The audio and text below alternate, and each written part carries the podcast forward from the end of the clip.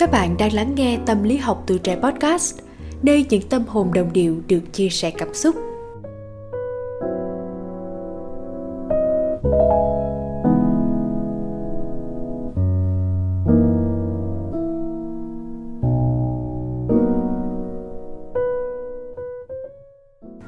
Xin được gửi lời chào thân thương đến tất cả các thính khán giả của Tâm lý học tuổi trẻ podcast. Vậy là chúng ta lại gặp lại nhau ở khung giờ phát sóng quen thuộc. Tính cho đến tập podcast hiện tại thì chúng mình đã ra được tổng cộng 8 tập cho mùa 2. Chúng mình luôn luôn hy vọng là những tập podcast mà chúng mình thực hiện sẽ tạo nên được một cái sợi dây kết nối vô hình giữa chúng mình và các bạn và như các bạn cũng biết thì podcast là một cái nền tảng âm thanh mà ở đó chúng ta sẽ tập trung vào lắng nghe những cái nội dung thông qua âm thanh, giọng nói, giọng đọc là phần nhiều, đúng không ạ à?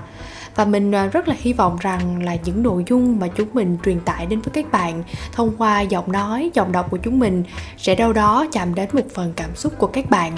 Và các bạn có biết rằng là giọng nói của chúng ta là một công cụ giao tiếp vô cùng tuyệt vời. Dù cho là bạn dùng cái giọng nói của mình để giao tiếp với người xung quanh, hay là dùng giọng nói đó để giao tiếp với chính bản thân mình.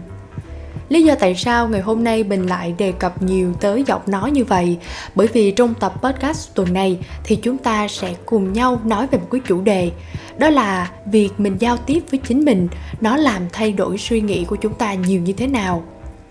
nếu các bạn nghĩ rằng giao tiếp với chính mình là một hình thức giao tiếp còn khá lạ lẫm thì mình tin rằng là thông qua cái tập podcast ngày hôm nay thì có thể là các bạn sẽ thay đổi được cái góc nhìn của mình về cái hình thức giao tiếp có phần lạ lẫm này. Và biết đâu thì bạn cũng sẽ là người muốn thực hành cái hình thức giao tiếp này mỗi ngày thì sao? Vậy thì không giới thiệu dài dòng nữa chúng ta hãy cùng nhau bắt đầu tập podcast này ngay bây giờ nhé. Và mình là Bình, host của tập ngày hôm nay.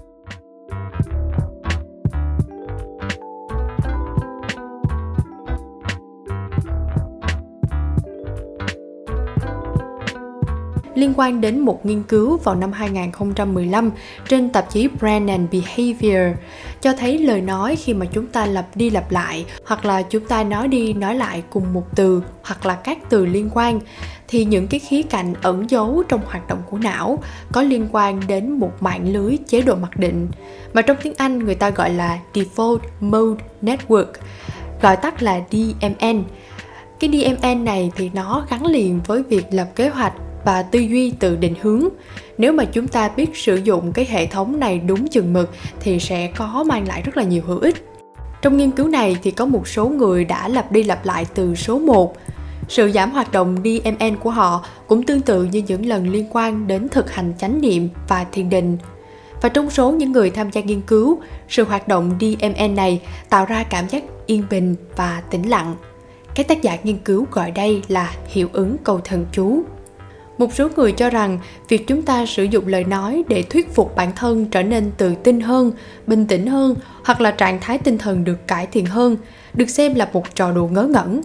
Nhưng mà nghiên cứu trong các lĩnh vực điều chỉnh cảm xúc, hoạt động thể thao và tâm lý học nhận thức đã phát hiện ra rằng việc nói chuyện với chính mình đem lại những giá trị thật sự không thể nào tưởng hết được. Nói tới đây, không biết là các bạn có tò mò về việc tự giao tiếp và nói chuyện với chính mình làm thay đổi não bộ của chúng ta nhiều như thế nào. Có một khái niệm khoa học thần kinh được gọi là thuyết cổng kiểm soát, giải thích cách hoạt động của hiệu ứng câu thần chú. Cổng đề cập đến quá trình diễn ra trong não, nó giống như một cánh cổng đã đóng, giúp ngăn chặn hoạt động của các quá trình khác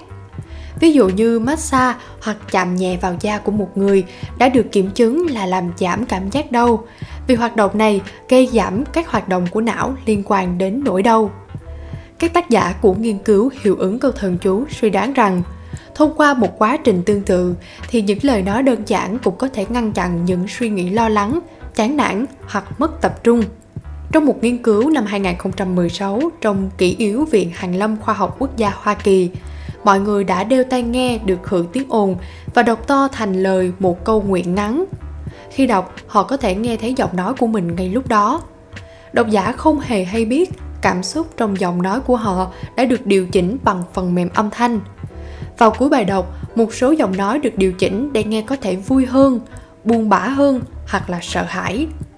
Sau khi đọc thì nhóm nghiên cứu đã hỏi những người tham gia và đánh giá trạng thái cảm xúc của họ hầu hết trong số họ, đến khoảng 85% không nhận thấy rằng giọng nói của mình đã bị bóp méo. Đáng chú ý là trạng thái cảm xúc của họ đã thay đổi cùng với sự bóp méo đó. Những người có giọng nói được điều chỉnh để trở nên vui vẻ hơn thì sẽ cảm thấy hạnh phúc hơn và ngược lại. Bằng chứng cũng cho thấy việc chúng ta nói chuyện với chính mình có thể tăng cường sự tập trung và năng suất làm việc từ nãy tới giờ thì mình đã chia sẻ khá là nhiều những thông tin hàng lâm liên quan đến những cái nghiên cứu, cũng như là cách chúng ta giao tiếp với chính mình, thay đổi bộ não của chúng ta như thế nào. Vậy thì làm như thế nào để chúng ta có thể thực hành tự giao tiếp và trò chuyện với chính mình đây?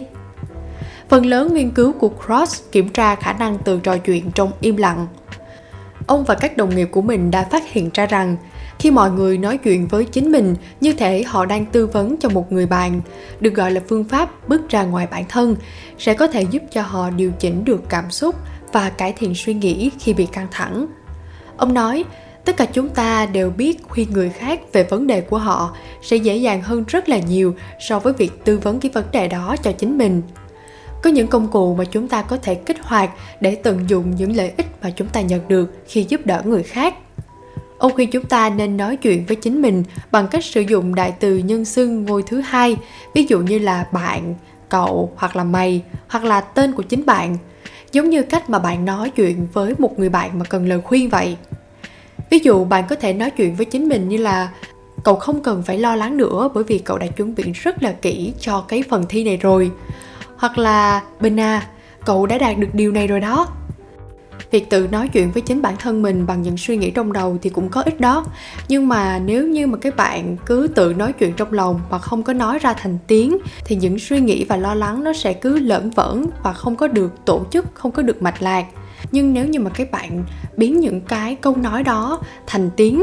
thì à, lúc này chúng ta sẽ phải sắp xếp lại suy nghĩ của mình để biến thành một câu nói mạch lạc hơn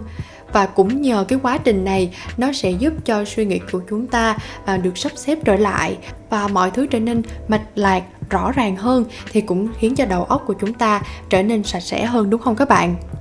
Chung quy lại thì tất cả những cái nghiên cứu này đều cho thấy rằng là cái việc sử dụng giọng nói của bạn, cho dù là bạn đang lẩm nhẩm cái câu thần chú đó trong đầu để giúp cho mình trở nên bình tĩnh hơn hay tự nói về một vấn đề nào đó, đều có thể vô hiệu hóa các cuộc đối thoại nội tâm vô ích và ảnh hưởng đến cách mà bạn cảm nhận và làm việc. Tiến sĩ cross nói rằng ngôn ngữ thực sự định hình cách mà chúng ta suy nghĩ. Vậy nên việc chúng ta sử dụng cái công cụ ngôn ngữ mà bạn có là giọng nói của chính mình sẽ giúp cho các bạn có thể khai thác được nhiều hơn sức mạnh nội tâm của mình.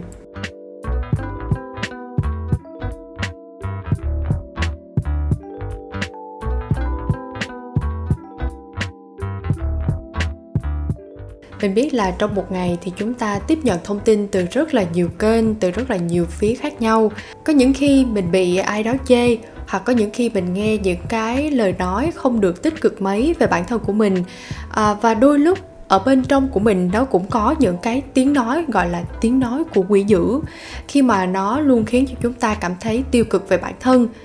những lúc như thế này, mình nghĩ rằng việc tự đối thoại và tự giao tiếp với bản thân của mình bằng những lời nói tràn ngập yêu thương sẽ là cái cách để giúp cho các bạn có thể, thứ nhất là bình tĩnh lại, thanh thản hơn một chút xíu. Và thứ hai, chúng ta trao yêu thương đến cho cơ thể của chúng ta thông qua lời nói thì chúng ta cũng sẽ định hình được cái hành động yêu thương dành cho bản thân của chính mình. Vậy cho nên mình nghĩ rằng là một cái bài tập uh, không cần phải quá gì là phức tạp mà các bạn có thể thực hiện ngay từ khoảnh khắc này ngay từ bây giờ trong hàng ngày của chúng ta. Đó chính là hãy tập nói những cái câu yêu thương những câu khẳng định yêu thương dành cho bản thân của mình. Các bạn có thể tìm thấy những cái video về những câu khẳng định tích cực trên các à, kênh youtube nè. Ờ, có rất là nhiều video như vậy các bạn có thể tham khảo. Và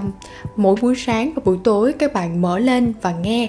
việc mà chúng ta nghe được những cái câu khẳng định tích cực như vậy mỗi ngày, nó sẽ giúp ích cho chúng ta rất là nhiều để định hình được cái cách mà chúng ta hành động và suy nghĩ. Và đương nhiên là không chỉ là nghe những cái câu khẳng định tích cực đó từ lời nói của một người khác, mà các bạn cũng hãy dành thời gian để nói những cái câu khẳng định tích cực đó với chính bản thân của mình